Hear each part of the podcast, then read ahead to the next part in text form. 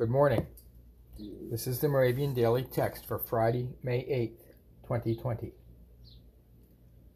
The text today is Psalm 119, verse 77. Lord, let your mercy come to me, that I may live.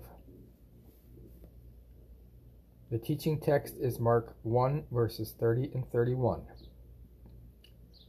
Simon's mother was in bed with a fever, and they told Jesus about her at once. He came and took her by the hand and lifted her up. Then the fever left her.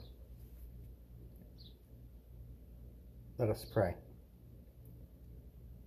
Savior God, offer your loving touch in times of illness and pain. Be with those whose mind, body, or spirit suffer, and give strength to caretakers of the weak and vulnerable. Amen.